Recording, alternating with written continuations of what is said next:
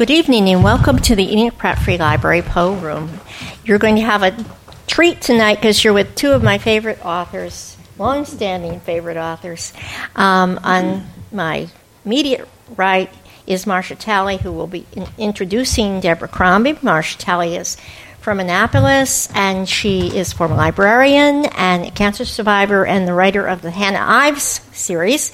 She's also done some serial novels. She'll tell you about those probably, in which she participates in contributing to a to a novel as it goes through various stages. And she's done a lot of editing. She also edited the recent copy of uh, Homicidal Holidays, which is the Chesapeake Crimes anthology.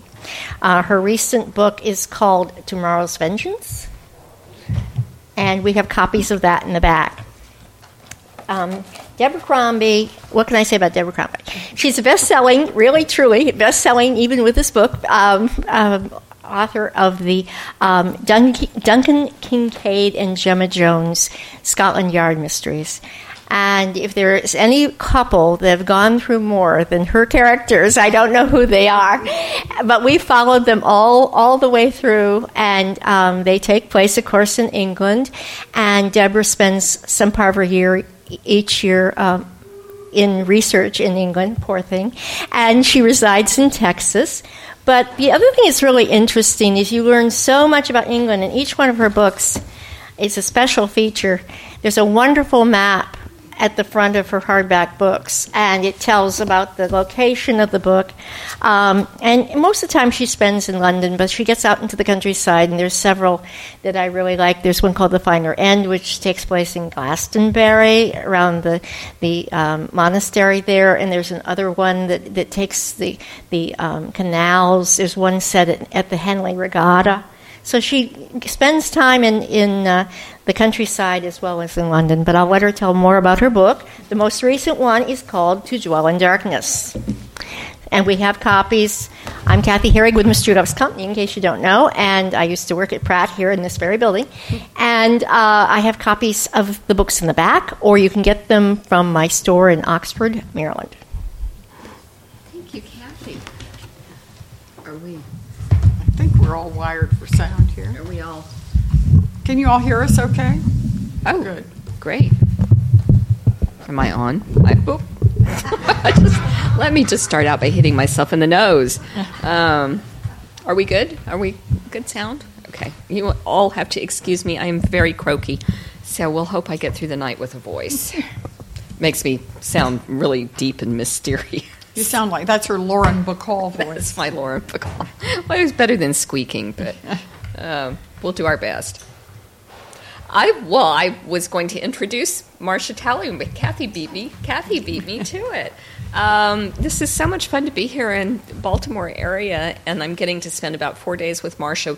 Marcia and I have been friends for we're still trying to figure out Long time. A long time. We met at a Malice A Malice Domestic. a Malice Conference. domestic, and we think it was between it was between 1993 and 19 about 1995.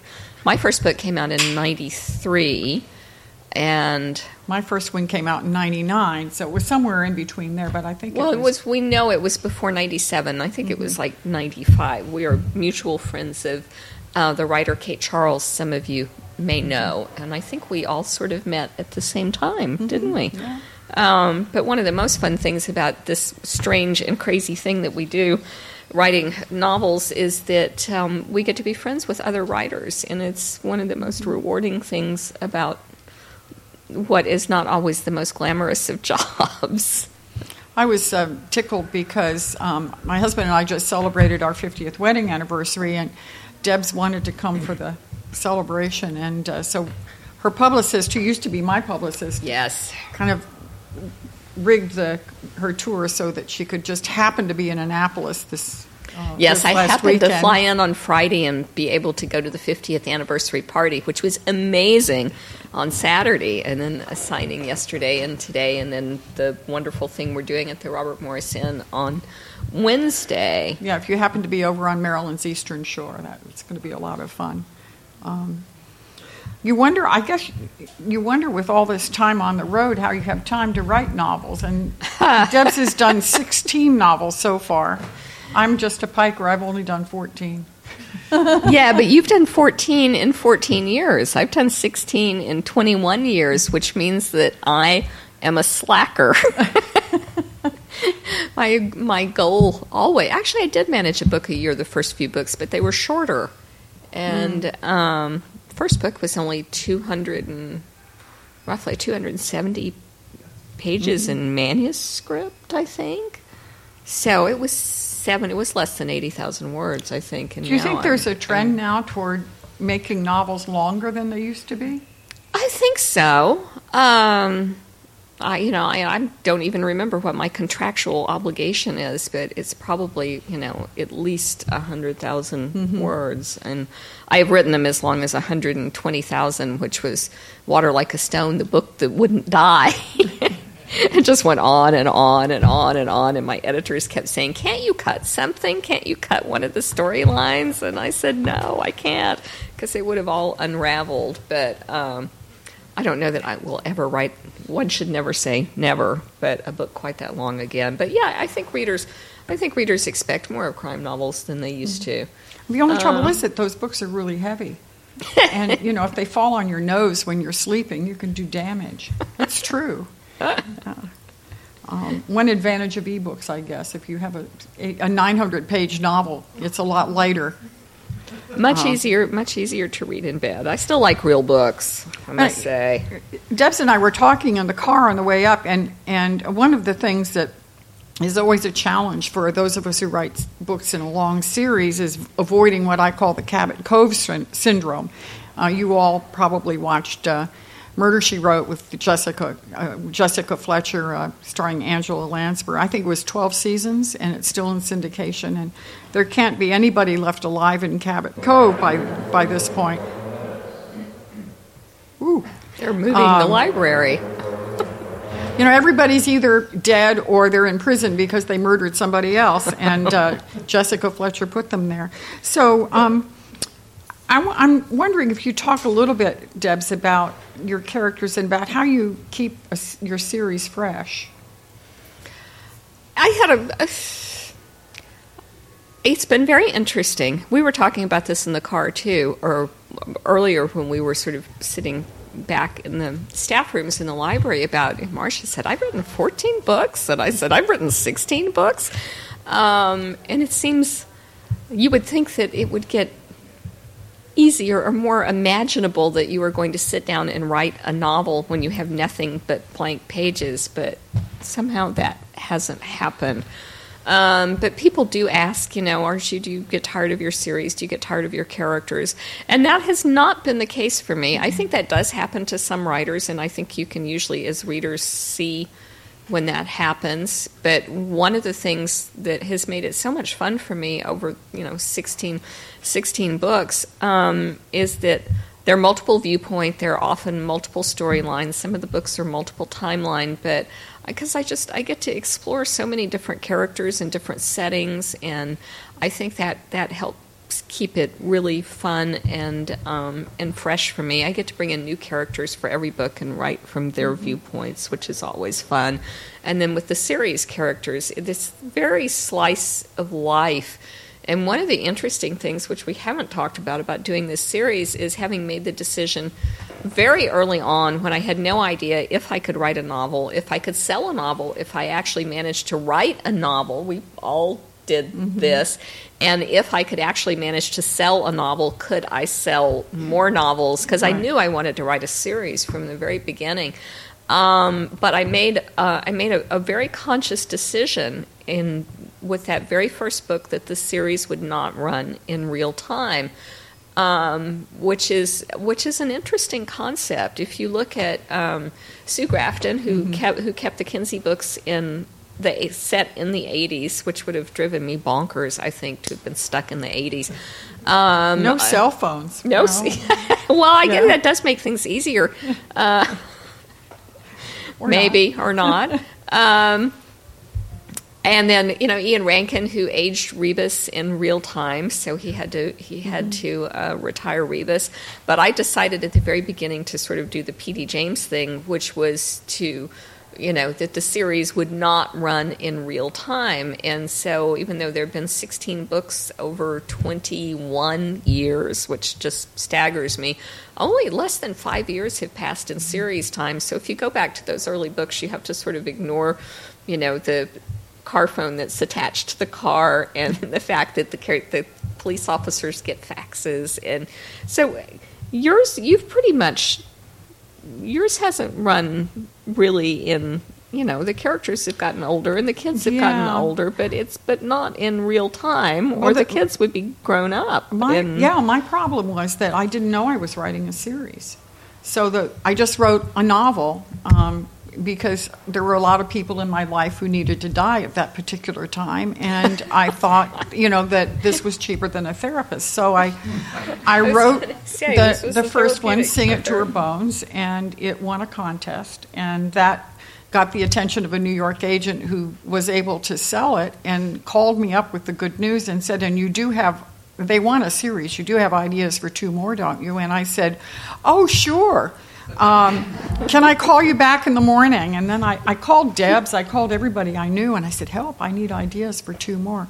So I, I made Hannah too old to begin with. Um, she was married, and she had a grown daughter who was um, just out of college, and uh, so I've had to kind of fudge it a little bit. I don't, after all these books, I don't mention how old she is. She has grandchildren, and they sort of age a little bit. a They're- little bit Yeah. but not in real time But you know, it's the same thing that happened to Agatha Christie, who, uh, you know, Miss Marple, if she had aged normally, would have been 140 by the time the series, you know. Well, Adam Dalgleish in P.D. James novels in Cover Her Face, which was, and I should know this because uh, since I did an essay for John Connolly and Declan Burke's, uh, Declan Burke's Books to Die For uh, on Cover Her Face, which I had sort of seen as, you know, the the the transition between golden age mysteries and the modern police procedural it was interesting to go back and read it after more than 20 years i found it much more golden agey than i remembered um, but Leash, because so that, so that was published in 64 does anybody anybody remember It's probably about right. about right, about Yeah. 64. And we know that Dalgleish is a widower, and you know he and he's he's you know definitely at least in his 30s and not in his if not in his early Mm-hmm. 40s. And then in the last Dalgleish novel, at least as far as we know. Um, the private patient, Dalgleish is going off to get married.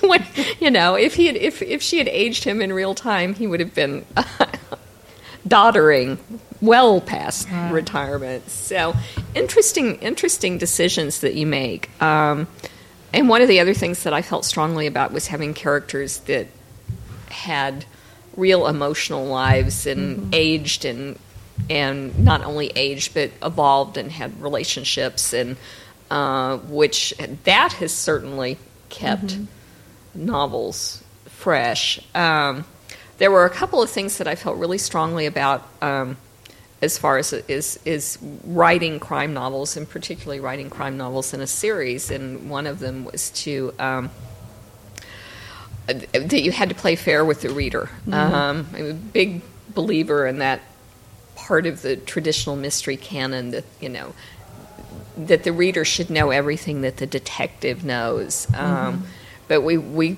we started laughing yesterday. We were talking about um, was it the Decalogue? Yes, Are you Ron- familiar Ronald, with? Kno- Ronald Knox and the Yeah, the the ten rule the ten rules. I can't remember exactly when he published the Decalogue, but Ronald Knox was a clergyman in England, and he's buried in, in Mells. Actually, I've, I've been photographed at his tombstone. But he had 10, 10 rules um, for writing crime fiction, and I, off the top of my head, one, one was that only, only one secret passageway per novel is allowed. Um, no unprepared Prepared. for. unprepared for identical, Identical twins. twins. I love that one. Josephine And, uh, Tey got back with it because she well they weren't identical, but she did prepare us for the twins. Yeah, and yeah. Brat Farrar. Yeah. So she's one of my favorite all time. And uh, the, the most curious one is no Chinaman. Uh, and I think by that he meant, you know, you can't have somebody come in at the end of the book, um, you know, like deus ex machina and having, you know, been the killer all along that nobody's ever seen. So I, I, I, agree. I think you should play fair with the reader. I get very angry when people, when novelists uh, keep things from us. Well, I suppose you can get away with it in a thriller, maybe, but in a traditionally structured crime novel, I, I, I think that's a rule that is probably best stuck to. Um, but having having said that, that there are certain rules that you know I have felt it was important to adhere to. I have broken knowingly or mm-hmm. sometimes we're unwitting, track. Yes, gonna, un, yes. Un, yes, we're keeping unwittingly. Track. I didn't know when I started out that my detectives would have um, a romantic relationship. I don't know that there was ever really a rule against that, but tradi- but in most traditional detective novels, that doesn't because it interfered with the mystery. I mean, it was thought that those things interfered with the mystery. Uh, right, they, they, were distractive, and, and particularly if if the heroine had a policeman right? You know, because that was just way too convenient. Right. And, uh, and and the big rule that you broke though was what's called the the moonlighting. The, oh yes, yes, syndrome. The, jumping the shark. Yeah, or right.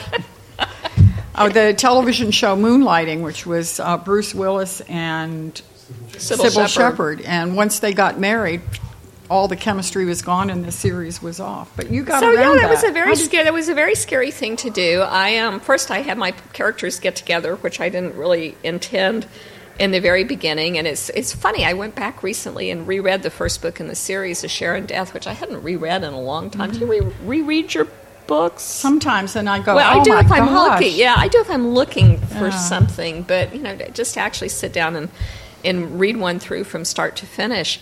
And I thought, well, you can sort of see in that first book that Gemma fancies Duncan, although she would never admit it to anybody, especially, you know, to mm-hmm. herself.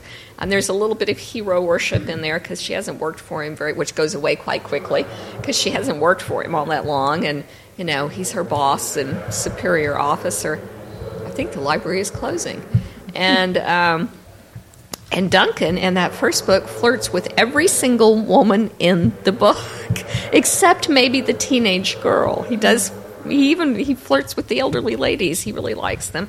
Um, so I think I think Duncan was Duncan was ready for a relationship. Gemma didn't think she was, um, but they do sort of run away with things in about the third book in the series, and um, and then you know we had and, and which was a very hard thing for Gemma um, and I love the end of that book, Leave the Grave Green, where, you know, the book ends. Duncan, you know, they've done what they didn't intend to do and slept together. And and Duncan wakes up and think it's just the greatest thing that ever happened. And then the last scene in the book is Gemma driving home thinking, "Oh my God, what have I done? Yeah. I've ruined my life. I've ruined my career. I don't want to go to work. I never want to look him in the face again. I just, you know, I she I think she felt very strongly that it, it damaged her credibility as mm. in the job." Um, so it was a tough thing, and this goes on for a couple of books. But I felt like you know, people in real life either make a decision to go on with a relationship or they dump it and go do something else. Um, and so, you know, I made that decision, and having put them together personally, um, I had to separate them professionally. I felt that I had to separate them professionally, which has been interesting. That's been another thing that's provided lots of opportunities for stories. Um, have, but, have you kind of alternated books? Yeah, I have um, kind one is of. Gemma's book yeah. and one is Duncan's book. I haven't stuck to it religiously, but pretty much. Um, and I do sort of think about that beforehand. You know, this, Gemma's had the major case. Maybe Duncan should have the major case in the mm-hmm. next one, but. Um, but then I decided, you know, we can't we can't just kind of go on in this limbo forever. And I made the decision several books back that uh, that they would actually decide to get married. And I had people tell me that, oh, you know, nobody will read your books anymore if they get married. Um, but I thought it would be very interesting to write about a couple who are not a dysfunctional right. couple. they have their issues, but um, and with a blended family who are both working police officers and are trying to deal with the demands of family life and kids and the job, and um, it's turned out to be great fun for me. You know, I kind of can't wait to see with every book what's happening, what's going to happen next. Well, uh, the new book, which um, I've read and really, really like, To Dwell in Darkness, it starts with an explosion in St. Pancras Station in in London. And I wonder if you could tell us a little bit about it. I mean, everybody's anxious to get it, I'm sure. Yeah. So.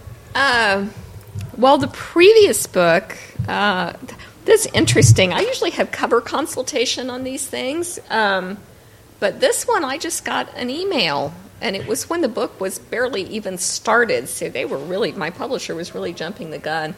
And, you know, I have to forewarn you that there is absolutely nothing about the London Eye in this book. Uh, it made a pretty cool cover, but, you know, maybe I should put the London Eye in the next book. I don't know.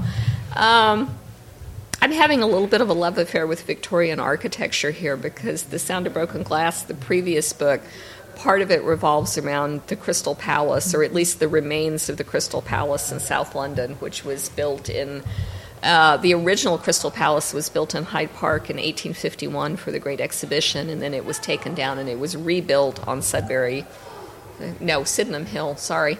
Um, and, you know, twice as big and, and even more grand. And um, St. Pancras Station was built in 1856. Actually, one of the, the architect for the train shed uh, was actually one of the consulting architects for the Crystal Palace. So it's just fabulous, fabulous Victorian structure.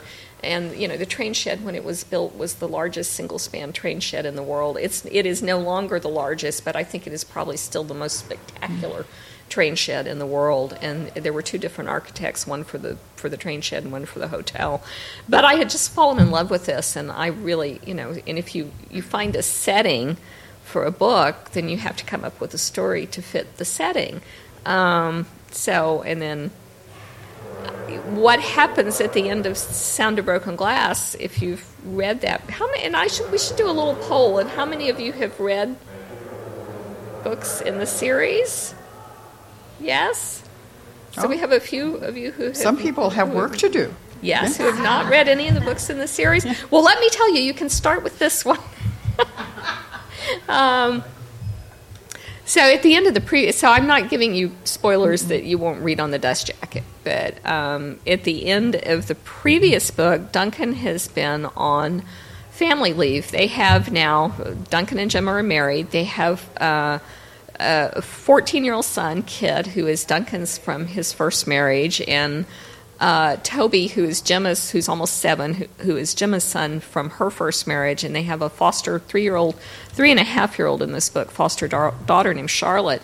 And uh, so they've taken turns on family leave. Gemma was on family leave, and then Duncan has been on family leave, uh, trying to get Charlotte settled and you know adjusted in school and child you know care arrangements. And so he goes back to work and he walks into his office that he's been in in Scotland Yard for what you know we will assume is at least a dozen years and he walks in and his office has been cleared out and there are transfer papers on his desk and that is all we know and um, so this book picks up we find out where duncan has been transferred which is uh, a murder investigation team in the borough of camden which works out of holborn police station and that takes in um, Covent Garden, Bloomsbury, St. Pancras, King's Cross, um, uh, the bottom of Regent's Park, the bottom of Hampstead. It's just uh, the in, Inns of Court.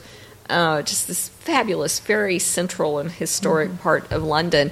But part of what I was doing was putting Duncan where something that happened in King's Cross Station would be on his patch.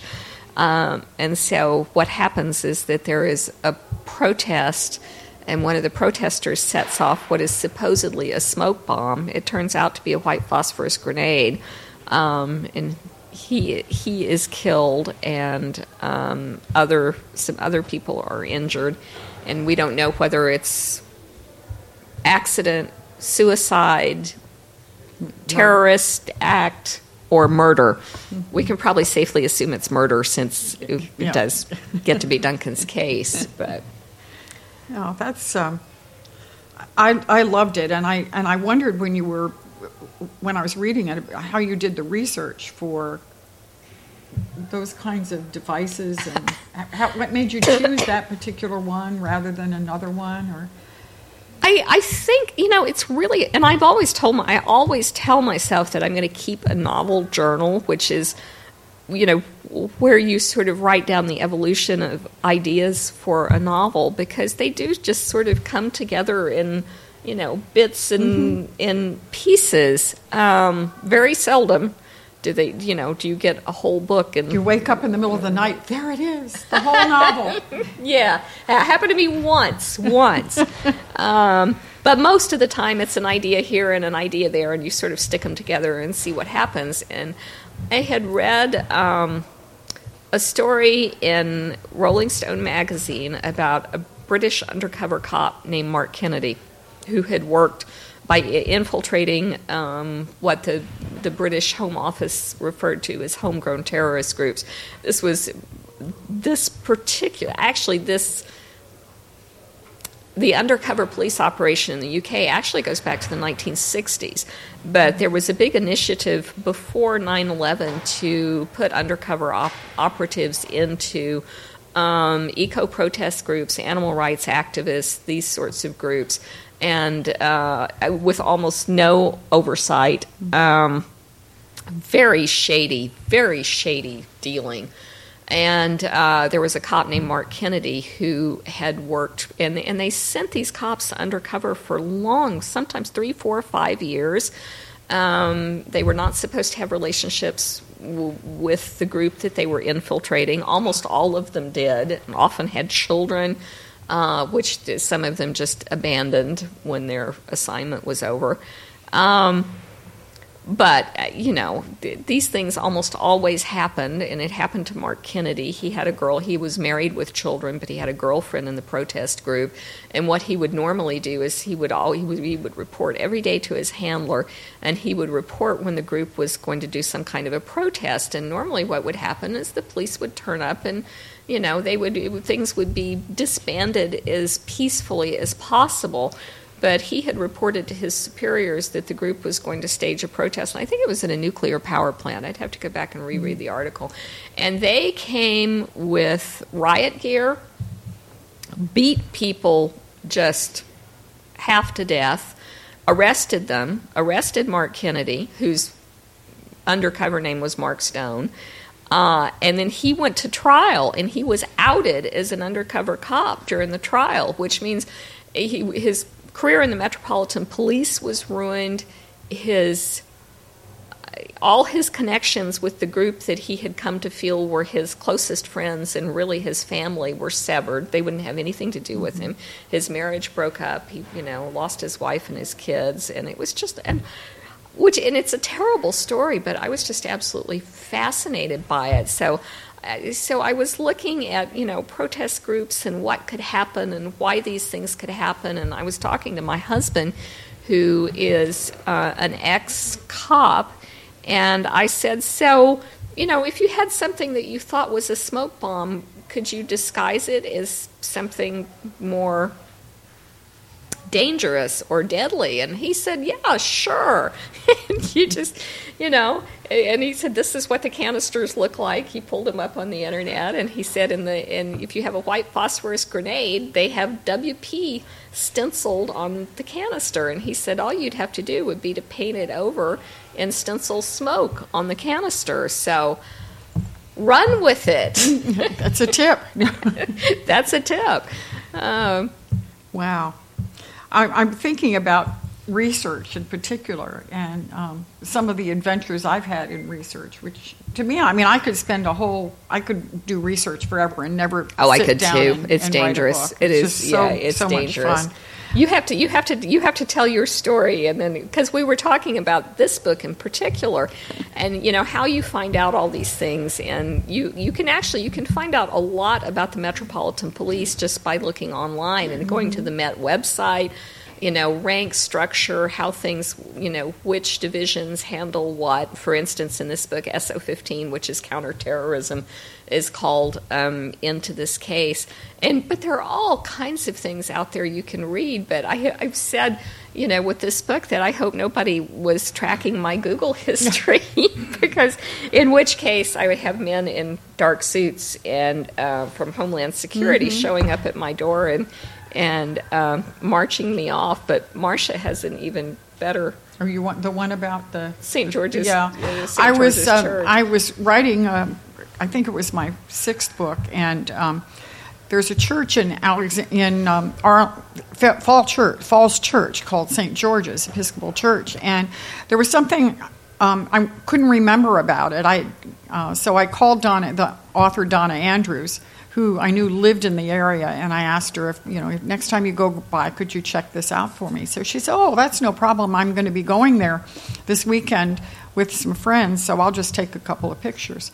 Well, this was very shortly after 9 11 and um, Donna called me on the Sunday morning. She said, You almost got me arrested. And I said, What? And she had been, she went dutifully to St. George's taking pictures. And she had been taking pictures for maybe five minutes when three cop cars came up with the lights flashing. And they climbed out of the cars, leaving the doors open, and seized her camera. And apparently, nobody knew that this unobtrusive building behind St. George's Church is DARPA, which is a defense um, computer center. It's very clandestine. It looks just like an office building. Um, so she had to promise that she. They watched while she deleted all of those pictures, which. Uh, and Donna said, you know, the best way for the terrorists to find out where the ba- bad buildings are is just dress people as tourists have them go all around Washington taking pictures, and when the cop cars show up, put an X put a X on that building, you know. But you can see it. You can see. You can do a street search on Google, and there it is. But yeah, Donna said, "Would you have, if I had gone to jail, would you have bailed me out?" I said, "Only if they take Visa." but yeah, you know, tell about some of the. I, you told me once that you had a favorite research story. So can you tell that? Yes, everybody, everybody's sort of fanning themselves out there. So I won't, I, I, I won't be insulted if you fall over. Take off your uh, clothes. yes, so take off, take off your clothes. Um, oh well, it's, and as Kathy said earlier, I've gotten to do so many fun things. I've set a book in Glastonbury. I've set a book in Scotland. I've, you know, I've got a good research story about Glastonbury too, but you tell yours first. Uh, That's your story. Wait, well, you can tell my story. Um, but I think my I, I think the most fun I've ever had doing research for these novels is in uh, No Mark No Mark Upon Her, which is two books back, and it's the book that's set in Henley. I decided for some you know crazy reason that because I this is usually the way books happen. I get this crazy idea like setting off a white phosphorus grenade in St. Pancras Station, and then halfway through the book, I think, oh my God, why did I think I could pull this off? Um, but I decided I wanted to write a book with the setting of competitive rowing, and I knew absolutely nothing about competitive rowing. There is a rowing club in Dallas, but you know, I don't think they're going to win any international championships. And so I was talking to a friend in London about. Um, I think I want to write about rowing. And he said, Oh, well, then you need to go to Leander Club, which is in Henley, and it is the most famous rowing club in the world. This is where Team GB trains. Uh, it's for the setting for the Henley, very famous Henley Regatta. Mm-hmm. Um, and he said, "Oh, oh, I, I have a, a friend, a, a, mate who's now the president of Leander Club. Let me make a phone call." So I got an invitation to go and stay at Leander Club, and you actually can stay at Leander. You don't have to know somebody special. You know, they have rooms that well, they have twelve rooms, I think, that they you know you can rent as a guest. Um, so I went to Leander Club and I got to tour the club. It was actually nice to have an introduction to the president because I got to meet the coaches, I got to meet rowers, I got to tour the club and see the you know the crew quarters and the crew dining room and the you know the the boathouse and the crew gym and all this kind of stuff. And you know, and the and, and I think my first introduction to real rowers, I'm five foot two. I went, uh, hi because they are very, very tall. And but one of the things I did on this trip was I made friends with some of the staff, which there are two in-house managers who live on the premises. And so I, when I went back to Leander the second time, uh, I was going to have dinner with my friend Carrie, who's one of the house managers, and she had been on duty that night. So this was like nine o'clock, and she was cashing, you know, the dining room had closed, and she was cashing out the bar. So I'm sitting at the bar drinking a glass of white wine, waiting for Carrie to finish up her paperwork and everything. And this guy kind of sticks his head around the corner, and, you know, I just register. He's very tall, he's very good looking, and he says, Hi, Carrie.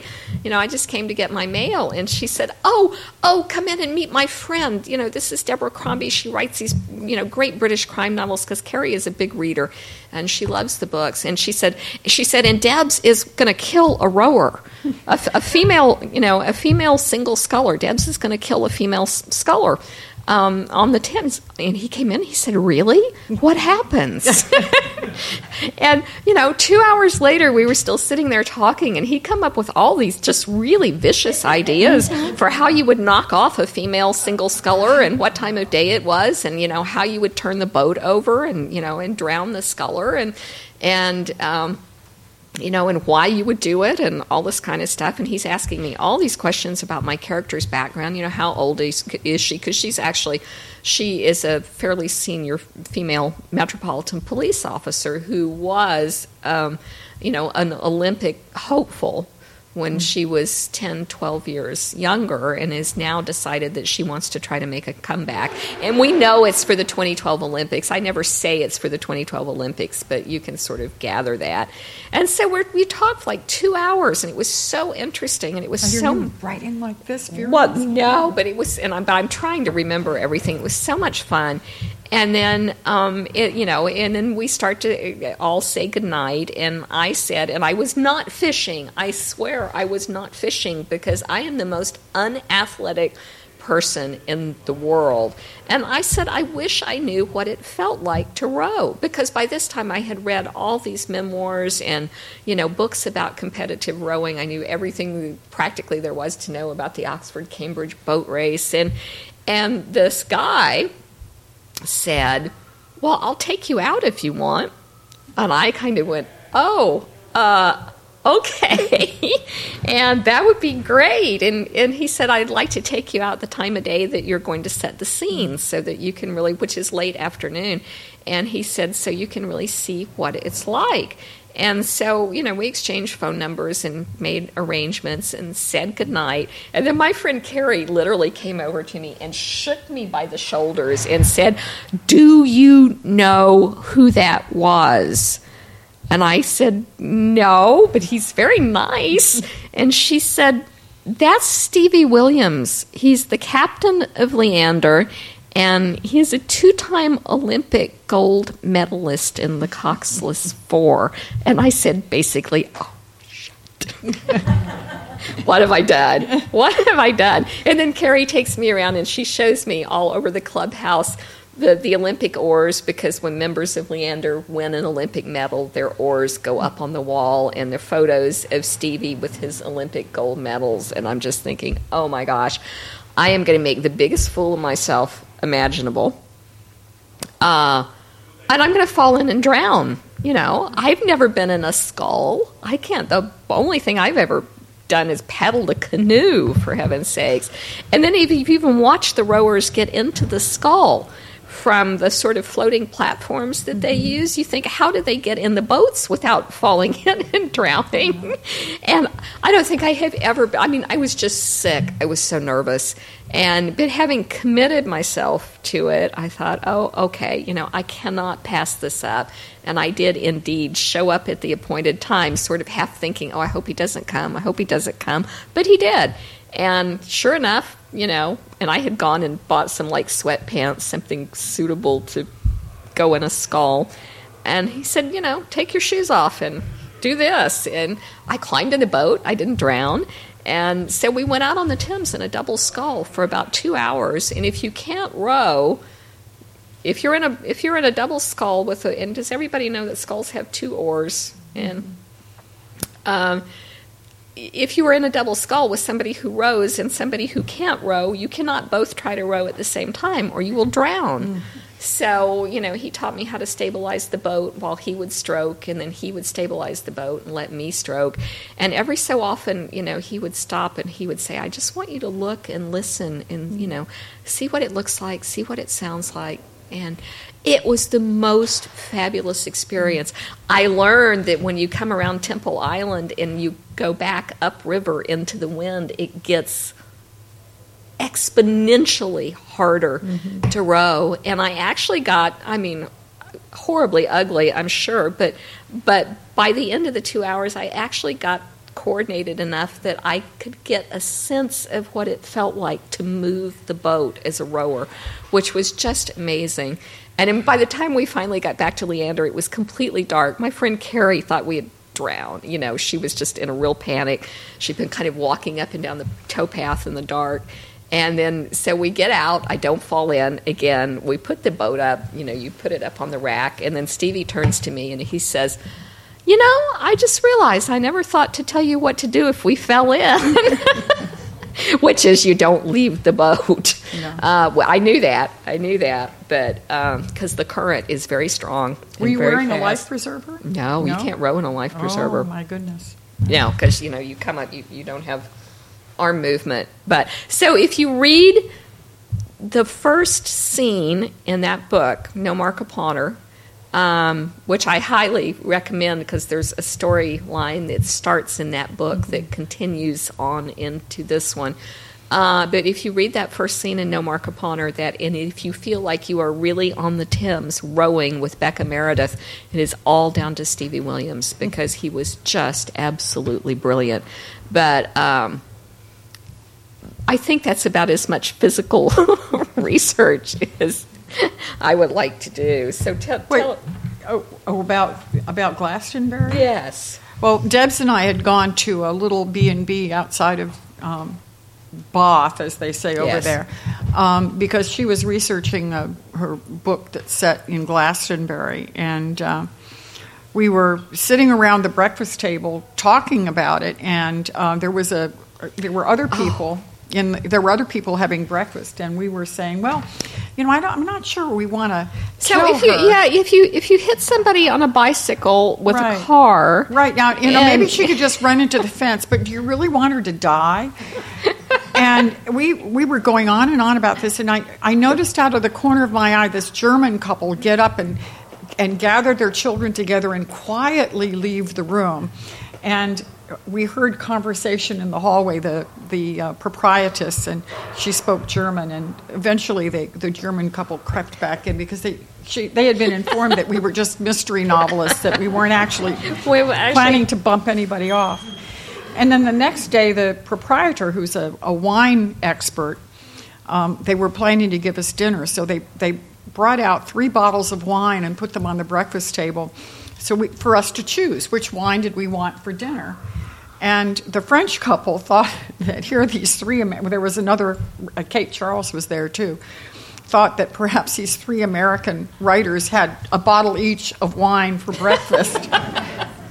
before so we went off bumping people off on bicycles. Well, before we um, open it up to questions, I did want to ask you. You mentioned the this, the there's the overarching there's a theme and right. a storyline that goes beyond each book, and I was wondering.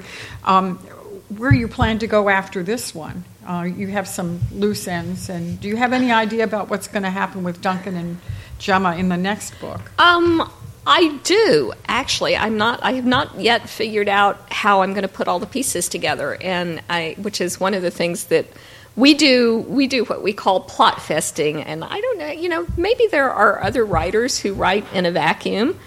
Um, but I, you know, we have been lucky to, you know, mm-hmm. be friends for a long time and, and be able to talk about ideas for books and where they might go, and and um, which is very helpful.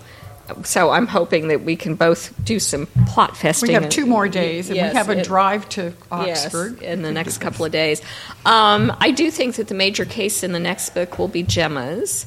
Uh, and that it has to do with. Um, I stayed when I was in London in May in a portered flat which is a flat, you know, where you, you go in the main door and you have a concierge, and then you you know you go upstairs, or usually if it's a portered flat, you have a lift. Um, and it it overlooked. Um, it was in Holland Park, and it overlooked um, a communal garden. You know, everybody see Notting Hill where. Uh, they climb over the fence into the you can't really do that. You cannot you cannot get into these gardens. Um, and this one actually had not a gate but a door beside the building. And it was like you know it was like the door to the secret garden. And i started thinking well i didn't have a key. I'm staying in one of these flats but i don't have a key. And um, you know i wonder how many people do have keys. And if you could get into the garden if you don't have keys. And so I, you know, and that presented itself as a kind of limited, feel a body yes, limited number of suspects.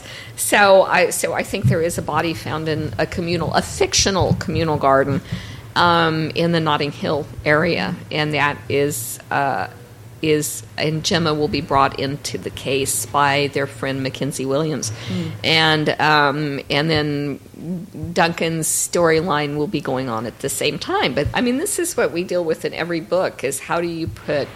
It's not so much not knowing what's going to happen, but how do you put all the pieces together and um, knock wood, hope they make sense. Right, because if they don't make sense, a reader will let you know. That's right. I, I uh, one short story, and you can chime in.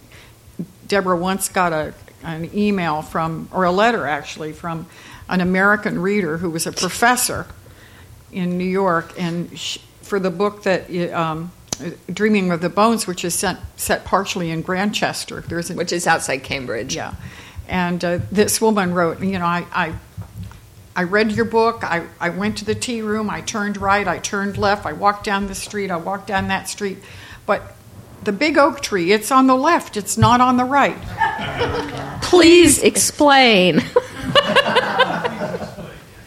And I, I, I don't know. What did you just write back and say? It's fiction. yeah, pretty pretty much. Yeah, maybe the tree moved. I don't know. Or they Um, cut it down. Yeah. So, um, Yeah. question? Questions. If you have a question, there's actually a microphone behind you, so if you can speak into the microphone. Don't make us call on you. No. Thank you, Christopher. I'm wondering about the titles, Deb. You have some of the best titles in the industry, and um, what process do you have for coming up with them, and when in the process do they happen?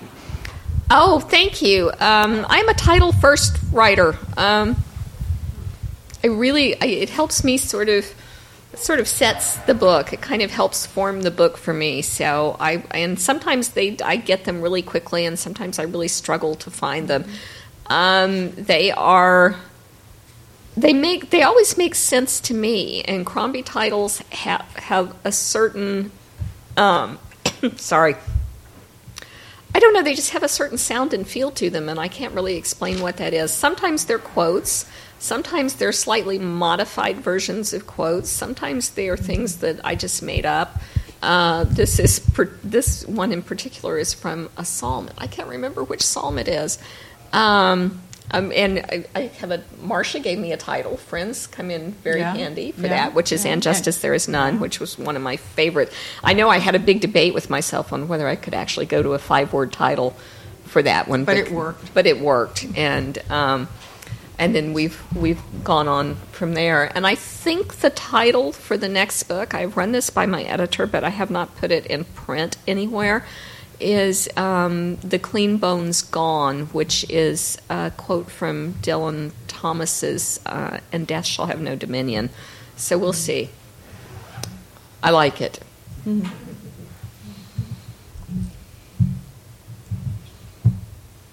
Yes, ma'am. Oh, we got. Can you tell us more about your background? You moved from Texas and how you got to Scotland. and England? It's very interesting. Oh, I, w- I. How did I? Basically, how did a nice girl from Texas start writing British crime novels? Um, I've been an I was an Anglophile from a small child. I have no English or British connections whatsoever that I know of. No family, no ancestors, nothing. I just loved everything English, and um, I didn't go to England for the first time until I graduated from college. and my parents took me. Um, you know, we did like the grand tour, but we started with a week in England, and I just felt the most intense, inexplicable sense of homecoming. Um, and it's never gone away. I still feel that way. Um, we did we did Bath, Glastonbury, Oxford. I really wanted to be an Inkling when I grew up. If any of you know who the Inklings were, C.S. Lewis, J.R. Tolkien, poet Charles Williams, and they met in a pub in Oxford called uh, the Eagle and Child, or known as the Bird and Baby, and every week and you know drank pints and talked about their work in progress. Um, so I went to England on this trip, and I just absolutely was so smitten. And I went back, and I was trying to figure out how I could go back. I moved home, um, which I'm sure my parents were thrilled with.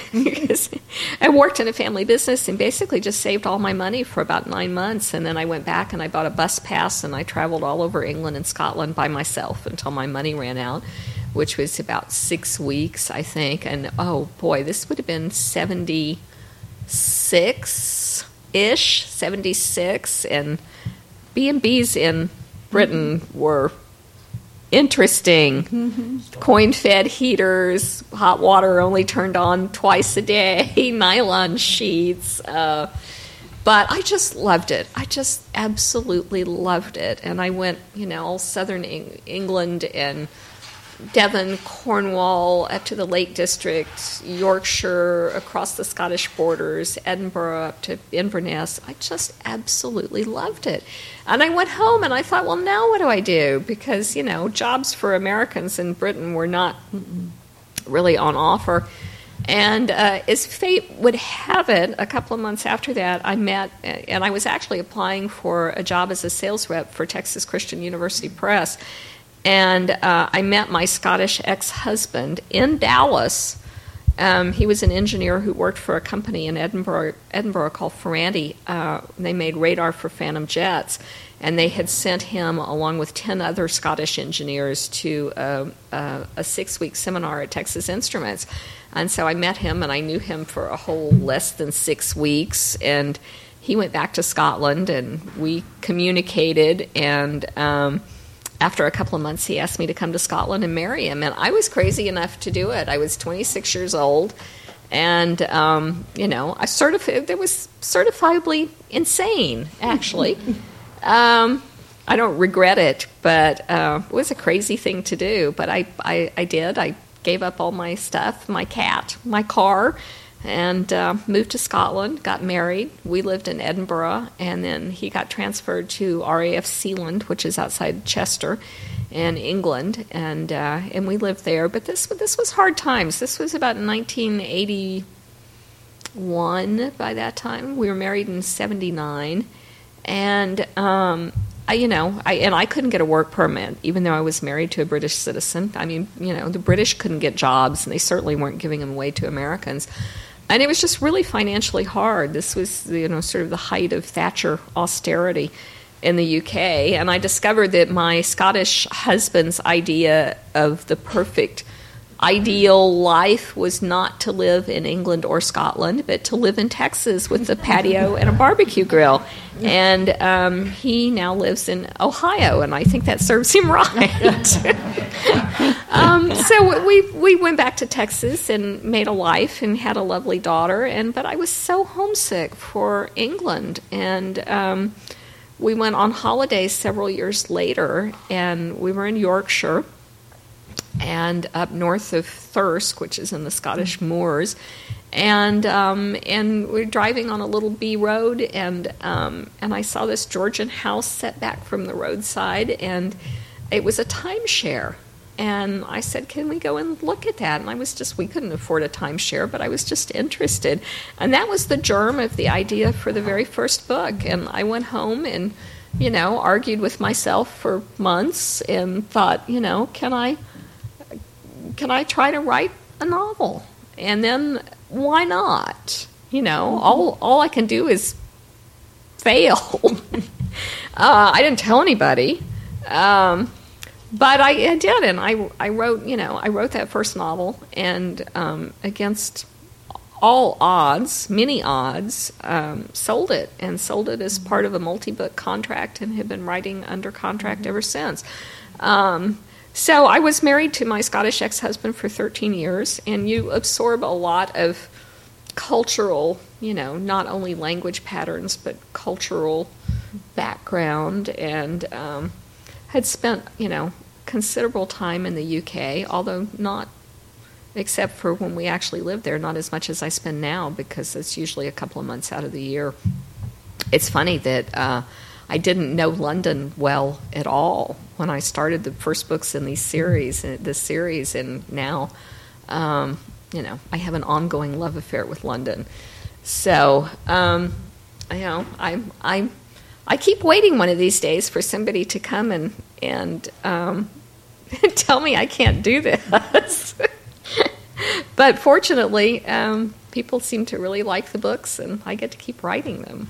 So, Now, are they destined for the the big screen or the little screen? anytime oh well, we certainly hope they are destined for the small screen. I mean, I think that is, if you write British crime novels, you know, of course you would love to see them done on Masterpiece Mystery or. BBC America or one of those things, and you know, it's been something that has been talked about for a long time.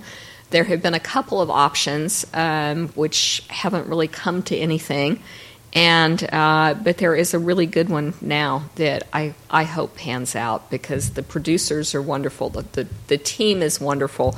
Producers, screenwrite, uh, a senior script editor, um, casting done by Jill Trevellick, who's casting director for Downton Abbey, and um, and the and financed by uh, Fremantle Entertainment, which is a huge international distribution television. Oh, they own American Idol, which certainly should help pay for some more um, cultured, Some more sophisticated sophisticated fare, yes. entertainment. Yes, um, but what we have to do is actually sell the series to a British broadcaster, which would be BBC or ITV or possibly Sky. The landscape of how these things are financed and produced is kind of changing. So, um, you know, I, I think if it happens, it would be great fun. It won't be, we've had a lot of brainstorming talks about how we would do this, how we would get into the series, what book we, we would start with, which I think we've pretty much all agreed would be Leave the Grave Green, which is the third book in the series.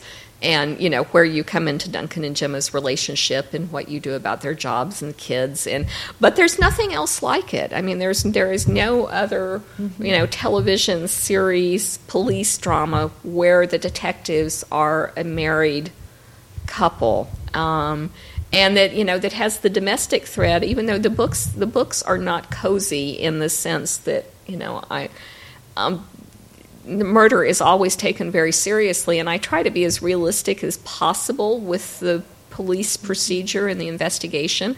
I mean, you, you know, you you always have to condense these things for novels because you know, in a big case like this, you'd have fifty detectives probably, and you can't do that in a book.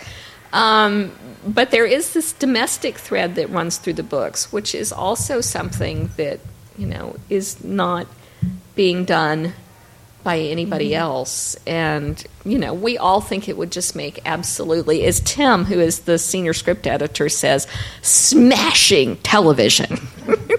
so, fingers crossed. Any idea who would play Duncan or who would play Gemma? Ah, when I, I got had to ask. Yes, I know. When I when I got this sort of fantasy cast list that was drawn up by Jill Trevellick, who happens to have been best friends at school with Cheryl Crown, who's the producer, one of the producers, I kind of went, "Oh my gosh!" She's had people like Damian Lewis and Richard Armitage, and I mean, you know, really big name. Um, and but I thought, really, um, you know, it's very hard for me to see an actor as my characters, and I think what I would really like to see is is actors for both Duncan and Gemma who are not really identified with other characters. Mm-hmm. And and you know, and what they are they're look Team UK is is, you know, we call the me and the production team. What we're looking for is actors who would be willing to commit to a long run and you know in a in a, a format that would be done like probably Lewis would be the most likely thing with four hour and a half episodes a season, and you know you would want somebody that would commit to doing many seasons, hopefully. Well, yes. And uh, I would say, and they've got 16 books to start with without me writing any more. Um, so the, when I was in London in May, we had an all-day brainstorming meeting with the with the Tim and Cheryl and her partner Linda, and um, the actor that they were liking best for Duncan, who was not on the list. Does anybody watch New Tricks? Um, you know who Alun Armstrong is, who plays Brian, who's so wonderful? Well, Alun Armstrong has a son named Joe Armstrong, and he's just the right age. He's not really traditionally good looking, but he and he actually looks like Alun with hair, except younger and better looking. um, but he's just fabulous. I mean, he's one of those actors when you see him on the screen, you can't stop watching him. He's so good and just and really interesting.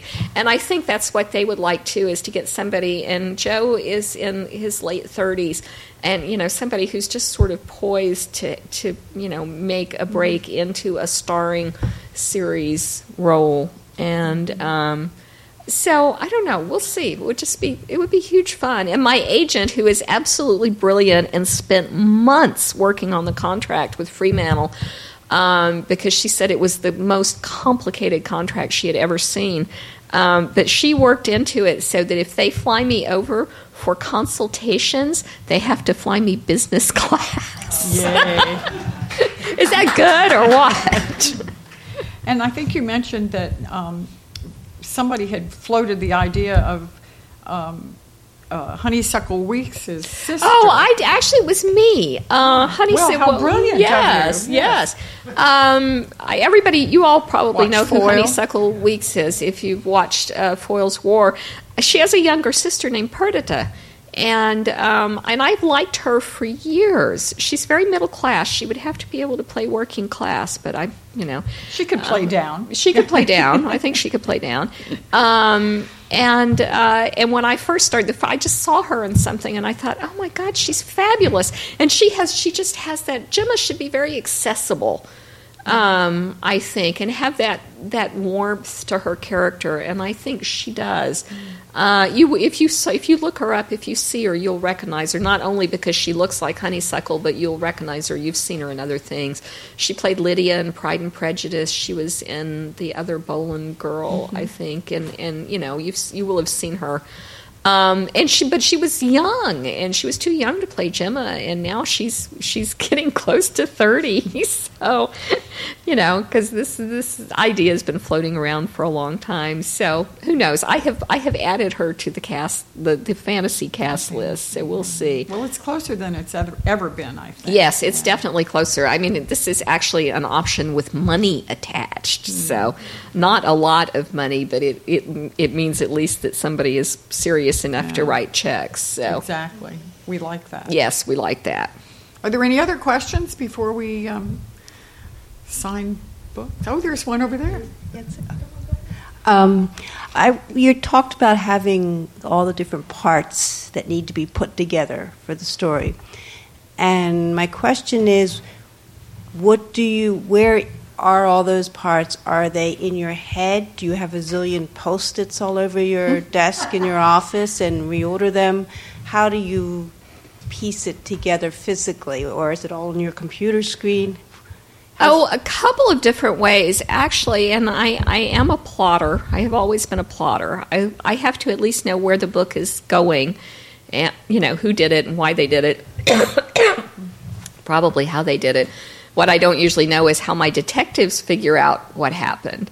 Um, so I, I start out by making rough notes. I usually have to write uh, a proposal for my publisher, which can sometimes be wild, and then I have to stick sort of to it. Um, so I, it, what I generally do is, you know, I, I come up with maybe half a dozen major storylines for a book, which can be, you know, in, in this case, you know, Duncan investigates the grenade, the death in St. Pancras Station. Uh, Kit and Toby discover the litter of abandoned, you know, the mother cat and uh, in kittens abandoned in the shed. Uh, you know, they so they're not necess- All the storylines are not necessarily things that you would put big red stars on, but it, they're things that I know have to work in to move the plot along. And so I'll take, you know, six to eight storylines, and I'll think about where that storyline will start in the novel and where I want it to end up, and then what has to happen in between to come to that logical conclusion.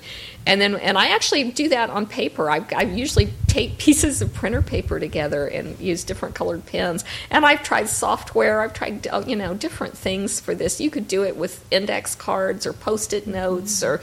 Um, but when I do that, I can sort of start to weave those incidents into a chronological storyline, you know, and because it's multiple viewpoints, and, um, and, you know, and that doesn't.